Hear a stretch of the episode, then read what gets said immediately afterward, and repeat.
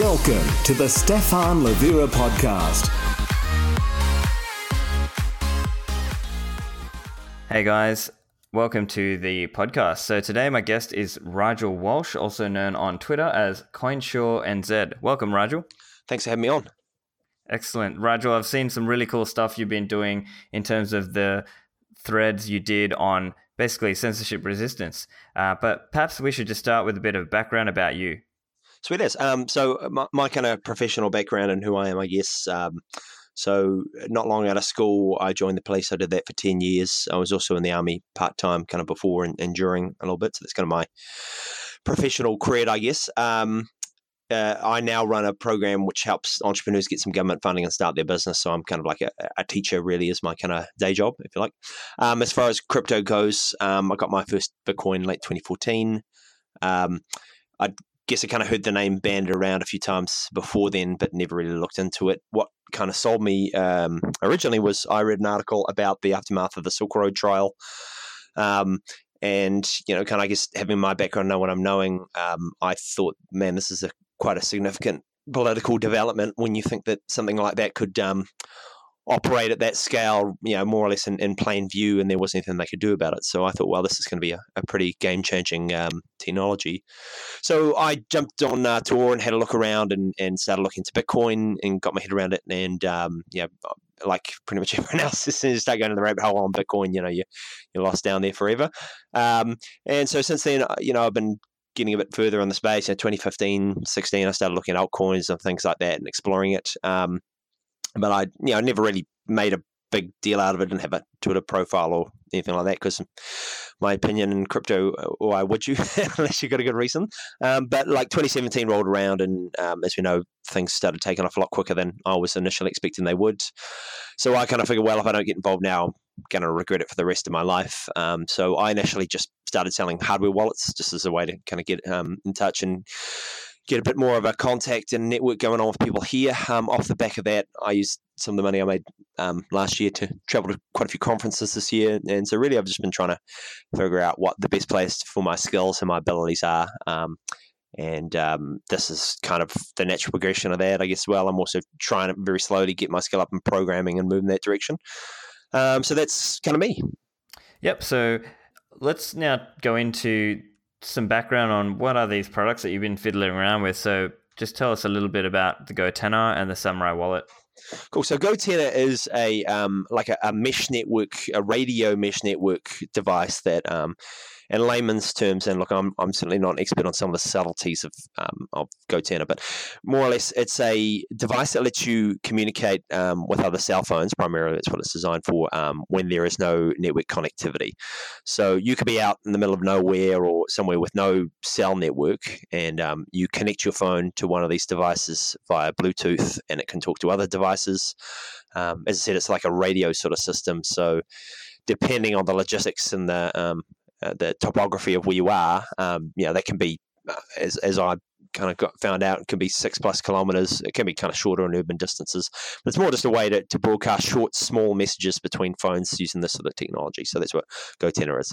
Um, they have started working with a Bitcoin wallet called Samourai Wallet that I've been a fan of um, for a little while now. Um, Samourai Wallet's run by a couple of guys who are the developers of it. It's um, got got to focus on um, privacy, anonymity, self sovereignty. Maybe I mean they'd be in a better position to me to say exactly what they stand for. But as an outsider, um, I just thought that their approach and what they offered was much more in line with my personal philosophy on on Bitcoin and what it's about than pretty much any other the other ones out there on the market. So yeah, I was a fan of it already. Um, then I saw they were working together with a GoTenna, and so they've produced this uh, app called TxTenna, which is just a, a smooth way to um, use Samourai to create a transaction and then broadcast it through GoTenna um, to a um, internet connected device. So in, in, a really simple way, you can use Samourai to write a, um, generate a Bitcoin transaction you can then send it via GoTenna if you don't have the internet. Um, as long as the mesh network has someone in there with an internet connection, it will bounce around, find that out point, and get out to the internet. So you can send a Bitcoin transaction without having an internet connection through that method. Fantastic. And now I've seen on Twitter you did some threads where the really cool thing you did was actually uh, you did what was probably the world record transaction for Bitcoin over the longest uh, distance, 12 kilometers, without any cell network or an internet connection. So maybe you want to talk us through how did you go through the process of setting that up? Cool. Um, so I saw GoTenna or the TxTenna thing announced, uh, I think it was June, it was much earlier on in the year. Um, I went out and bought four, four GoTennas. I didn't actually do my homework enough and thought it was uh, pretty much ready to go or that you could almost kind of get it going already. So I've had four of these units sitting around for since June-ish, I think. Um, so as soon as it got released, um, I was pretty keen and, and um, kind of itching to, to get out there and um, start using it. So I kind of already thought about doing this, and when it got released, I was pretty much ready to go. Um, so what I did was I thought, well, um, looking into it, these things um, have a if you go by GoTenna standard, they've got a range of around 6.4 kilometers in um, kind of ideal open conditions. I think that's like a desert environment. Um, and they say it's more like 0.8 in an urban environment. So obviously, uh, unobstructed, clear sort of you know land or topography was the ideal one. So I thought, well, I'll see if I can find somewhere that provides the best setup for that. Um, luckily, in Auckland, my hometown, there's um, there's quite a few kind of um, I used to be extinct volcanoes, kind of large hills really um, in the area. Uh, so I mapped out a way where I could, you know, as close to that 6.4 as possible, um, bounce through a few of those and just see if I could get it going. Um, initially, I was since I got four units, I was going to try and see if I get uh, 19.2 kilometers, which is I think 6.4 times three. So I mapped that out. Um, enlisted the help of my lovely uh, patient girlfriend to give me a hand with this. Um, so what I did was um, mapped it out, and then we went and um, I more or less uh, left her sitting on the top of one of the hills there with um, with her phone and the um, and the uh, the app running and a GoTenna. Then I went out um, 5.6 kilometers at a time, or roughly that. So each leg tried to send a transaction. If that one worked, um, I left another one there. I left a GoTenna there, I should say, in uh, relay mode. So you can set it so it's basically just a, a, passive listening station. If anyone sends anything in the area, it will just relay it onto another GoTenna. So tried the first one from 5.6 ish kilometers, I think it was. That worked cool. Off to the next hill, which was um, slightly longer, uh, six plus kilometers. Uh, seven kilometers actually, looking at it now. Um, so went to that one and then sent another one from there, and that worked. So traveled from me to the relay I left in the first mountain. Then from there, got bounced onto my girlfriend, uh, and that was 12.6 kilometers away. So that was pretty cool, pretty impressive. Um, I then went on to another one, which was uh, really up. It's up a massive hill, and it's about 7.15 kilometers away. Tried that, and unfortunately, that didn't go through. Um, it sounds like it could have been an app issue there, but um, you know, obviously, I'm still I'm pushing it a little bit beyond what they say they can do anyway at that stage. Um, so uh, yeah, that was kind of how I stepped through, walked through that one there. Um, uh, just on that note, look, um, if you go on the GoTenna's site, some people have pulled off some amazing distances, like I think 30 plus miles. Um, do, some of them do things like skydiving, so they got pretty good line of sight and all that. But it's quite possible that you can get a lot further than what I've done. So, um, yeah. Right, yeah. And so, what other limitations did you run into? Was it mostly just a distance thing, or what? Um, so for that one, uh, where I was just trying out primarily the distance, yeah. Um, you know, it's, it's it, a little little fiddly at the stage. Not not terrible. I mean, the UX is, is definitely all right, but you know, just a little annoying with a few things about um, uh, trying to cop around transactions. The other one that's the big problem is, um, well, not not really a problem, but the setup that I had. So I just had one UTXO that I'm trading these transactions out of. Um, and uh, if you don't have a internet connection and you've already broadcasted, of course, as far as your uninternet connected phone is uh, aware that transaction that it's composing a new tra- or that UTXO that's composing a transaction from is unspent. So if you've sent one out to the network, your phone doesn't know that that UTXO is no longer valid, um, even though the network thinks it is. So we'll keep re-referencing the old UTXO. So so that's something which um, I believe they're, they're looking at some ideas about getting back to, but it just kind of means unless you've got multiple um, UTXOs in your wallet that you can draw from, or you're smart about the way you set that up, you kind of need to get an internet connection to re-reference it. So I had to do that. I had to just connect my phone between each transaction to you know, kind of um, sync the UTXO state, if you like, so that I could send another transaction. So, so that that that was a little bit of a limitation, but beyond that, it was pretty. You know, I was uh, very surprised about how smooth it was to do it. Yeah, sure. And then how about the cost in terms of equipment? Um, I mean, um, God, I can't remember what I paid for these things. Uh, they're around about um, oh, 150 New Zealand, so around 100 US dollars a unit. I mean, if you buy more, it's cheaper, that sort of thing. Yeah, you need to go double check that price, but uh, it's around about that. So, I mean, obviously, there's the four units that I bought. You know, a bit of gas and that driving out to the, the places. Um, but apart from that, it was super cheap. I mean, I used like some clothes pegs and some old kind of army camouflage stuff to just not not so much to try and be a ninja, but just to um, avoid anyone stealing my um, wasn't there. Uh, but apart from that, yeah, it's pretty pretty cheap. You know, and the infrastructure to to uh, deploy something like that is uh, when you look at what the distance that can be achieved is um, pretty good value for money. Yeah, and then how about keeping them charged? So um, I haven't actually. This is one thing I've, I um, keep forgetting to, to do. Is um, one thing I want to do when I do another update on these is just test what is the battery life. Supposedly, um, GoTenna says twenty four hours, um, and I'm guessing obviously that the um, workload that you put on it would affect that. But I mean, the big advantage of these things is they've got just a nice kind of um, micro USB input. So if you had a conventional cell phone battery, you could plug it into that. You know, maybe a solar charger so you could extend that battery life by quite some time and, and possibly infinitely if you had a um, solar setup that was reliable.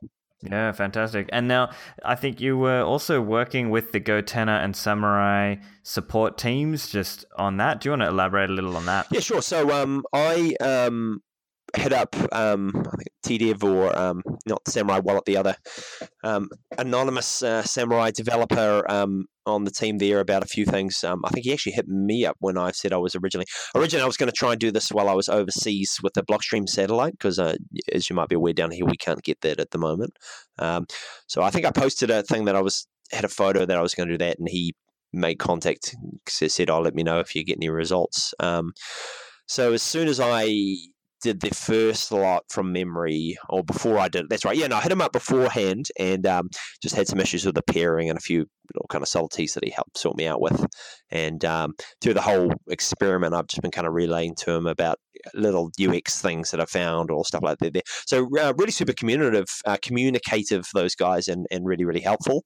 Um, the GoTenna guys as well. Um, I've uh, recently had some contact from Richard Myers, who's the head of decentralization, I think is his title there, but he's kind of the guy on the GoTenna end that's working on this project, and he's been super helpful with a few um, little subtleties. But also, there um, we've got what they call the GoTenna Mesh Network, which is a forum that they have there, um, and uh, that um, it's really super helpful on there. When I first got them, I couldn't uh, you had to update the firmware on them, and um, they weren't updating. And I thought, if I bricked this thing or something like that, and um, so I posted on the forum, and um, straight away I had a um, someone from the support, their support uh, team, hit me up. it was in about six hours, um, and a lot of help on the forums, and had it sorted straight away. So pretty communicative and pretty involved and, and helpful on the GoTenna end as well. All right, um, let's talk about this other, the second story, which I think is even more interesting.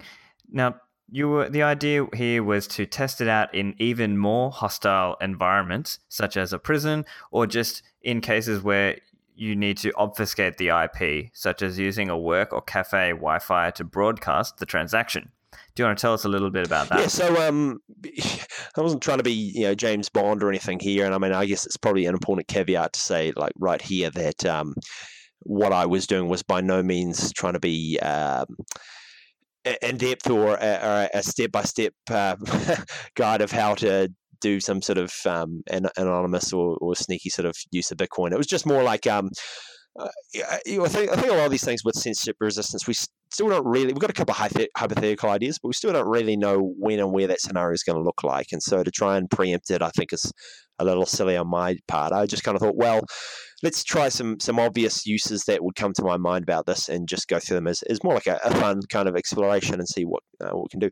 So the first one, uh, what I tried was to um, see if you wanted to broadcast a transaction without going through your personal IP address or node. And um, and again, uh, you know, I'm not going to pretend here that I can talk about all the subtleties of um, de-anonymizing Bitcoin transactions through chain analysis. Um, the, the um, distribution of um, uh, the transactions to nodes and you know, things like Dandelion is, is looking at. Um, but you know, I'm aware that obviously there's there's some um, some kind of tentative research or, or, ability for certain people to try and um, link tr- uh, Bitcoin transactions to IP addresses. Um, and also, you know, this hypothetical um, apocalyptic scenario I'm dreaming at, there might be something where um, you're in a hostile state and um, broadcasting a Bitcoin transaction from your IP address or from your cellular device might not be a smart idea for a whole host of reasons. So my thing was, well, can you use this as a way to kind of add an extra layer of anonymity between your device and your transaction and the IP address that it's being broadcast from? So what I did was I um, used an office space that I've got access to and the Wi-Fi password for, and I um, got the GoTennas and stashed them in a couple of just uh, you know the first things that came to my mind about sneaky places I've seen things hidden in, in the past. Um, so one of them was I'd kind of taped a, a GoTenna and a phone together and a snap Ziploc bag kind of in the underside of a toilet. Um, the other one I kind of stashed the GoTenna inside a um, a network um, cable plug outlet, so kind of inside the wall, and the other and the phone to relay it uh, behind a painting on the wall, and then just went about 500 meters up the road. I didn't go too far out, but just to see if I could get some distance and um, send a transaction. That worked fine. Um, so, so I mean, the whole idea with that was. Um, here's here's you with wanting to send a Bitcoin transaction, not wanting to link it to your device or your IP address. Um, some friendly actor who um, has access to a um, Wi-Fi password might be able to get a throwaway phone like I had, so about forty dollars worth, uh, and a GoTenna and secrete it somewhere within Wi-Fi range, and so that more or less opens a an open Wi-Fi access point, if you like, for someone to send a Bitcoin transaction through. And and of course, with the advantage of the GoTenna is they can get access to that point, you know, well beyond the range of Wi-Fi. So, you know, theoretically, looking at what I did before, they could be five kilometers away and broadcast to this hidden um, relay point that's um, connected to someone else's Wi-Fi, and that could be a, a, kind of a sneaky way that you could bypass something where um, uh, a state level actor, or you know, again, I'm, I'm just making this up as I, as I go, but state level actor or a, um, uh, some something to do with the um, cellular infrastructure network um, was in some way trying to prevent you um, sending a Bitcoin transaction. So, so that was that one. The next one I tried was um, uh, going to a um, uh, like a, a, prison type setup. Um, so you know, I've worked in that environment before, and um, I kind of tried to think of the the closest replica to that I could find um, around where I live. Here, there's a, uh, a set of tunnels that used to be used in Second World War, First World War. For, for guns and stuff, if the Japanese were going to invade, they were going to blast them from artillery in these um, setups in the hills. So they're kind of concrete tunnels that go under the um, under the hill. There's quite a bit of um, kind of uh, tunneling or, or concrete range and, and um, underground space between you and the outside world. So I thought, well, that's a about as close a replica as you're going to get um, out there. So uh, what I tried with that one was I went inside, yeah, just down the tunnels until I got to a point where there's no cell phone reception. So I thought, well, this is about as good a, a replica as you're going to get about you know, that environment in one way that uh, a cell phone's not going to be a, a useful um, tool in that space. So I then got there, connected with my GoTenna to my girlfriend who was outside, and got her to move um, a series of um, distances back, and then kind of went out and checked, you know, hey, did that go through or not? Um, so yeah, that worked. At I think the first one was about 80 meters, then about 200, and then all the way down the bottom of the hill, which was um, I think a point five or something like that. So a longer distance. Again, I didn't try it much longer, but obviously it can travel through um, concrete, laser concrete, um, underground, that sort of thing there. So again, that's a, if you had a hostile environment where you were denied telecommunications access. Um, look, I've certainly in my previous career seen some sneaky things that have been used um, in, in those setups, and I just want to see if this could be a, a complementary um, tool in a, in a setup like that. And um, yeah, it certainly seemed to work. Uh, the last one I tried was going back to that um, kind of covert relay with some Wi-Fi. What I did was I there's a cafe um, that I know I've got the Wi-Fi password for. Um, so what I did was I did something slightly more discreet than the um, original one in the office block, where I kind of hid it in a sock with a Ziploc bag and chucked it in a bush uh, within Wi-Fi range of that cafe. And then went up the road and tried sending some using that as a relay point. Um, had some issues when it was ground level. Didn't seem to travel very well, like not over 200 meters there. But um, uh, when I went uh, put it up in a tree, tried it again, it worked fine. So so again, you know, just just playing around really, and I'm not pretending this is some you know step by step guide to you know do something sneaky or whatever, but it's just more trying to get the conversation going and um, show what was possible with this, and it was quite surprising how successful it was. Yeah, I thought it was pretty funny how you, in your thread you've got the picture there, and you can you've got it highlighted there in red or just a little red circle around it, showing okay, here's where I've hidden it in mm-hmm. the tree. Yeah, I mean, it was pretty pretty pretty covert. It was more again not trying to say this is this is the way you hide stuff, guys, or anything, but um, just that you could have something which was pretty invisible to the eye that would be doing the job um, on standby. It was pretty cool. All right, and, and with the tunnel example or the concrete, how much of a limitation on the range did you find? Well, it didn't seem to have much at all. Um, just going back to my thing here, just so I can refresh myself on how long that actually was. Um, um, so the the longest one I did was 200 meters, and um, I didn't have any issues with that. So I mean, who knows? I again, it's it's, it's a time thing of doing this both times, taking me about five or six hours to do. So I've got to, especially when I'm uh, getting help from someone else, you've got to be kind of conscious of their time. So I don't want to try this out again and again and again. But um, you know, this was if you look at the photos, it was a good distance and um, you know, well through all the um, interference by that stage. So, look, I'd say I got 200 meters, but I'd say that you could easily have got a kilometer um, in that environment there. And um, one of the big tests I want to find with that first example where I was in at Mountain Mountain was um, okay, so they can say that you know if you've got a, a clear line of sight and good elevation, it works well. But what about interference from um, you know, urban environments? I've got no idea exactly about what level that would be, but I just want to see if you know, having houses around would reduce the range, and it clearly didn't seem to. So, um, you know, that's that example there could have gone for a lot longer from what I can see. And you know, if it's a real issue, it wouldn't be too hard to what I just talked yeah. about, secrete one on relay mode somewhere around 200 meters away and then step it out. So, yeah. Do you have any ideas on future experiments that you would want to do in censorship resistance? Yeah, I mean, um, uh, I uh, actually got a message from Nick Szabo, which was pretty cool. Um, following the the post that I made about it, um, he I'd actually seen this mentioned, uh, but I didn't think it was going to be applicable. But he and his, uh, I believe it's his wife Elaine, um, they're working on a thing with high frequency radio. So very similar idea to to the GoTenna thing, but um, obviously in a much longer range. Uh, uh, I'm just trying to get my head around high frequency now, but you can do some pretty impressive distances with that. So I, I, want to do a few more things with GoTenna. I want to try it like drones and a couple other ideas about you know getting it elevated and some and and a little bit of stuff that's a little bit more rigorous about establishing some distances and trying to get some sort of credible data about um, you know uh, yeah, where this works. That you know some, some get some homework down, some numbers and stuff for people.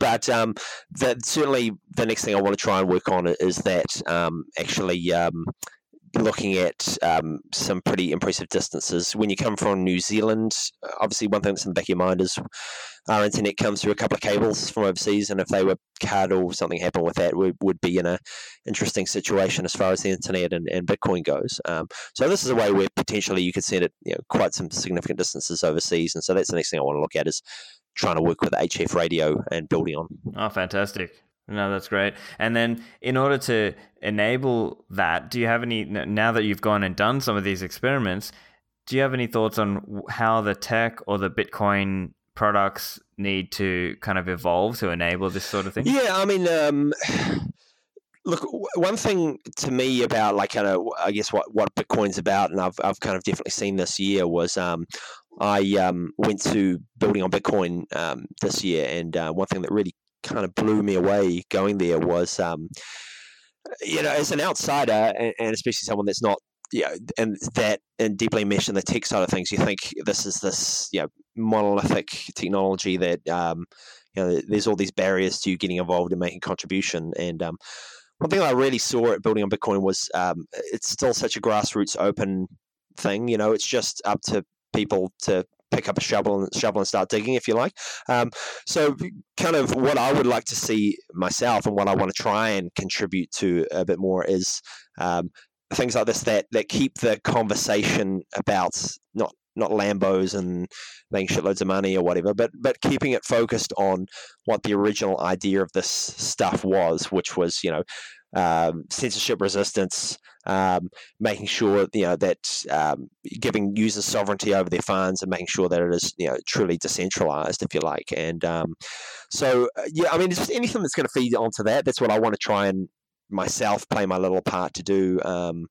So eh, you know, I love things like Wasabi, what they're doing. Um, certainly, I think the Samourai guys, um, the efforts that they're making, the direction they're trying to take stuff is sort of benefit. And, and what I've really liked about both those products, uh, um, apps or whatever you want to call them, is um, this same thing, I guess, with Miyazaki's Dark Wallet. There's there's a philosophy behind this. You know, it's not just like a plain vanilla app um, that's trying to make it as user friendly as possible. It's we're going to incorporate these features, or we're not going to incorporate these features because this is the the vision we have for this technology and what it's about. And by using this, you know, you can uh, you know bring yourself and your use into line with this philosophy if, if it's the one that you think is right for you. Okay and i think you know detractors or maybe you know as a devil's advocate question maybe they, they might say well look are, are you just larping? Are you just live action replaying about censorship resistance? Yeah, I mean, I, look, it's a valid point, and like I said, look, I'm not, I'm not here trying to be some some ninja or, or some um, OPSEC expert here trying to show people how to do this stuff. And, and, let's be honest, you know, kind of what I'm doing is, is more fun, or you know, you, you could even describe it as like larping or whatever. But I mean, I think if the, the whole idea is, you know, with censorship resistance and, and some of these uses for it, um, we don't know when or where exactly. I mean, there's certainly some visible in the world today, but we don't know what those ultimate you know things are going to be for. And unless someone's getting out there and doing the homework now, um, about this sort of stuff, like finding can it work? Does this work? Does this does this not work? Um, which sort of uh, situations is it suitable for? Yeah, when it's needed, that information is going to be there, or it's going to be far too late to find it out. So, yeah, again, uh, you know, I'm, I'm not pretending to, to know um, or instruct people on um, how this works. I just see, look, hey, someone's going to get out there and do the work for this. Um, I'm going to try and, as I said, you know, pick up a shovel and start digging, doing my own little part that I can play for this at the kind of early stage that I'm at. Um, so yeah, I mean, it, it, I think it's it's uh, what I would like to see is is this, and it's it's great that it seems to have you know hit a nerve with some people and there's a bit of groundswell and, and interest in, in what I posted. Um, you know, I just see more people just trying to figure out this and other ways that they can use this for censorship resistance. Not trying to pretend like here's an instruction manual, but this works, this doesn't. So when the right time comes around, um, people can uh, you know, use that or, or, build on it as they need to. But also, I think like a really important thing is keeping the narrative and keeping the the focus around you know what is this really for? It is not. In my opinion, a way to buy coffee or a competitor to PayPal. It's self-sovereign money, and, and it's a, a, network that you know gives you true autonomy and censorship resistance and all that sort of stuff. Um, and so, you know, just keeping the focus on that, and, and everyone picking up their piece and, and keeping it uh, keeping the conversation about that. I think it's really important. If you look at something like, say, um, UASF, I think that clearly kind of communicated. Look, the users users wear the pants here. You know, the users are the people that decide what this technology is about and where it will go. And I think it's very important to, to, to you know, even in a silly way like kind of what I'm doing, keep that conversation about look this is what it is used for. This is what it's about. This is where we should be focusing.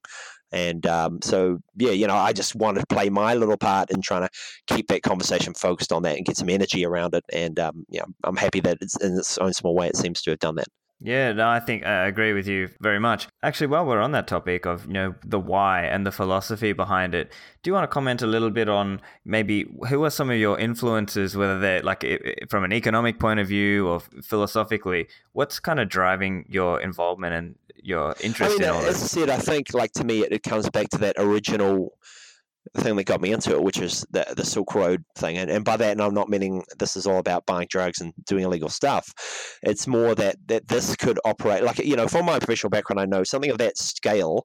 If they could shut it down, they would have you know well before they they did. And and really, if you look into how they did it, it had nothing to do with the technology. It was just you know, plain old um, sort of common sense, old school policing stuff that they've been using you know, forever. Um, so um, you know, I think that is is a pretty um, that is a pretty significant um, thing about it. to me it all comes back to that's what it's about it's about providing that censorship resistance and keeping the focus on um, on on uh, enabling things you know i think eric voskuil said it pretty well in uh, when i saw him talk at honey badger this year it's about the grey markets you know and that's again it's not necessarily meaning drugs and illegal stuff. It's things like um, if you Google uh, Operation Strangleholds, occupation choke point, string holiday, I always get them mixed up. The one that was basically shutting down um, financial access, even to bank accounts for, for porn stars, you know, doing nothing illegal. It was just viewed as, as a high risk or a, um, you know, whatever their reason was, and that wasn't even really clear. These people getting denied access to financial services. Um, no, you know, this is obviously a, a, controversial topic as well, but I think something like Gab um, recently, you know, has been a, a, pretty good illustration of that about um, it's pretty scary to me that how uh, and, and, you know I'm no fan of this guy, but Alex Jones is another one. How all these tech companies can come together and shut these people down very quickly when they decide that you know they, they, don't want them to talk anymore.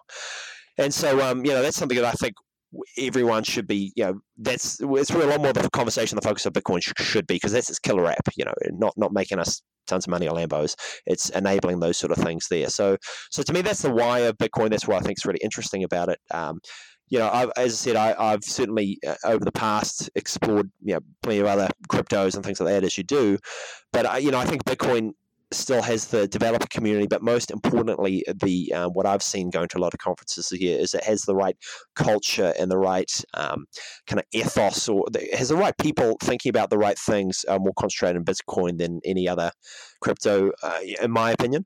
Um, so you know, I think that's a very important part about it as well. Is, is this is you know the, the the the big one bitcoin this is what the conversation needs to be about because if it is just you know taken another direction or the narrative goes another way you know this is going to evolve into just a, a, shitty version of paypal rather than something that could really fundamentally change the world. And i think that uh, those sort of things i'm talking about are ones. So so to me it's been people like amir taaki um, cody wilson um, certainly um, a lot of um, you know those guys like right when I first got into it were the people that got me thinking in the right zone about um, what this is really about. And certainly this year, you know, people like Eric Voskuil, you know, I've only really become aware of him and Francis Pouliot and definitely um, uh, Michael Goldstein and uh, Pierre Rochard as well. You know, talking about not just the censorship resistant stuff, but also the sound money, which I think is a very important and um, under uh, exploited angle as well about why yeah, Bitcoin should mean something. But that that's other things I'm still getting my head around. I, I don't pretend to, to have an, a really in-depth knowledge of Austrian economics, but it's something which I think is, is another valid kind of part of the puzzle. Yeah, sure. Have you have you read uh, any Austrian books? Just out of uh, uh curiosity. Uh, just making my way through. Um, like I've read uh, Has Government uh, Done with Our Gun to Our Money" by Rothbard. I'm making my way through some of um, Guido Hülsmann's Ethics of Money Production right now, um, and I've read quite you know, quite a few articles on the Mises Institute. But um, you know, I think that the big problem um, nowadays is just too much time, too much to read. Sorry, too little time, too much to read. And um, my five cents is, um, look, I think the the most important thing to know in this space is is the programming. Uh, you know, this is obviously a point of contention, but I think that's as close to a tangible thing that you can hold and measure and value in the space is your, your knowledge of code and your ability to, to utilize it, um, to, you know, to, to really manifest your will, if you like. So I'm trying to focus my energy there as much as possible. And I've got a very large mountain in front of me, but uh, that's kind of I'm trying to make my way through as much Austrian stuff as possible. But to me, Python mastering how to um, program is is the most important thing um, that you should do at this stage. Okay, and then how about any advice for listeners who want to go and do their own experiments with GoTenna and Samourai Wallet? Yeah, I mean, uh, look, I I, I definitely hope people do it. Um, you know, I don't want to be like the GoTenna guy who's the only person in the world doing it or whatever. Um, uh, you know, they're pretty easy to get. It's it's pretty fun. People obviously seem to care, so you know, uh, it's not like you're going to post it and no one's going to care about the five hours you spent. People seem to be pretty engaged about it. Um, there's a lot of cool creative stuff you can do with this if you put your mind to it, and, and I've only really just started doing that, but there's some amazing um, things you can um, do with that. The other thing I'd say is, is look, don't be afraid to hit up um, the GoTenna guys or the Samourai Wallet guys if you are doing that and need some help. They've been super helpful for me. I know they're working on a couple of ideas about how they could address some of the um, UX and just um, general overarching limitations that this technology has or this setup has. Um, so I think the more people that are getting out there testing it and giving them some feedback, I know they've certainly said that they're quite appreciative about some of the you know, difficulties or, or, ideas that I found through using it. So I think the more people that get out there and use it, the better. But most importantly, this is a mesh network, you know, so these things have got to be plugged on and, and sitting around uh, for this thing to have its power. Um, if, you know, you had enough people within a certain uh, square kilometre of a um, urban city, you know, this thing is has the real uh, ability to travel tens or hundreds of kilometers or whatever. But if you're the only person in town using it, it's it's not going to be that useful. So so the more people that get it, and, and are familiar with it and try and use it, I think the better off we're going to be. Maybe there's competing products, maybe you know there's other things there, but this is a company which has taken an active interest in Bitcoin uh, that wants to help this thing happen, and I think it's pretty. Um, it would be a worthwhile endeavor to try and uh, return that um, interest by you know building on it and trying to see what else we can come up with it. Yeah, I think it's a really interesting story, and I think people people are motivated by stories. So it's it's it's a good way. It's a good thing you've done to put these into a thread and kind of build a narrative around it. Yeah, thanks. I mean, that, that's exactly what I was thinking. Was you know, like I said, I think stories are very important. I think it's something that's very underutilized, unrecognized in the space about just how important the the meaning and the message behind some some of these things is. It's not just the technology, um, and yeah, that's what I was hoping to do. So really great to hear that you think that. Thank you. Yeah, excellent. All right. Well, look, uh, how can people follow you? Um, so um, uh, if probably the best way to get me is just on Twitter, um, CoinShortNZ at Twitter. I mean, I guess you're going to have the link to that in here. Um, that that will be um, that's probably the best way to get me. Um, yeah, hopefully I'm going to put this all together in a Medium post, um, and maybe that's going to be something in the future. But want to get some quality content and something that's worth composing a post out of first. So that might take a, a couple of months. Um, one thing I would like to just take the opportunity to mention while I got you here, if I can. Um, so this HF thing, radio thing I was talking about um, doing, um, I think uh, like uh, up, I said, uh, he was working on it again in February, and I'm going to try and learn as much as I can between now and then. But what I would really like, if there's anyone out there listening to this on the east coast of Australia, um, Sydney would probably be ideal, um, but anywhere on the east coast, I would really like to work towards sending a uh, Bitcoin transaction trans Tasman. So that's about 2,200 kilometers, which is possible through um, HF radio. So um, obviously that's pretty hard to organize if it's just you and and, and yourself and your friends over here, if there's anyone that's listening that's interested on the east coast of Australia that would like to help out as being the other end of that um, in whatever way possible, that would be really appreciated. So if, if there's anyone that fits that thing, could you please give me a DM over Twitter? I'd, I really like that. Oh, that'd be fantastic. Yeah, let's uh, definitely hope uh, some listeners out there are keen to get involved with that. All right. Well, I think that's pretty much going to do it for this episode. So thanks very much for coming on, Rigel. No, thanks. So, Uh, thank you so much for having me on, man. It's been a real pleasure, and um, I really appreciate it. I hope you found some of Rigel's stories interesting, like I did. Maybe some of you will be inspired to go out and try your own experiments with GoTenna and Samourai, or TxTenna, which is the product. Uh, I will list some relevant links to Rigel's thread, the TxTenna site, and Richard's talk on TxTenna which was called Decentralized Last Mile Communication Using Mobile Mesh Networks. Lastly, if you enjoy my podcast, you can support me on patreon.com forward slash Stephan Livera. You can follow me on Twitter at Stephan Livera. Give me a message with any questions, comments, or suggestions you have. Also, rate, review, subscribe. I got a five star review from a pseudonym Yoshi Nakamoto from Uganda, which was excellent. Thanks for listening, guys, and speak next time.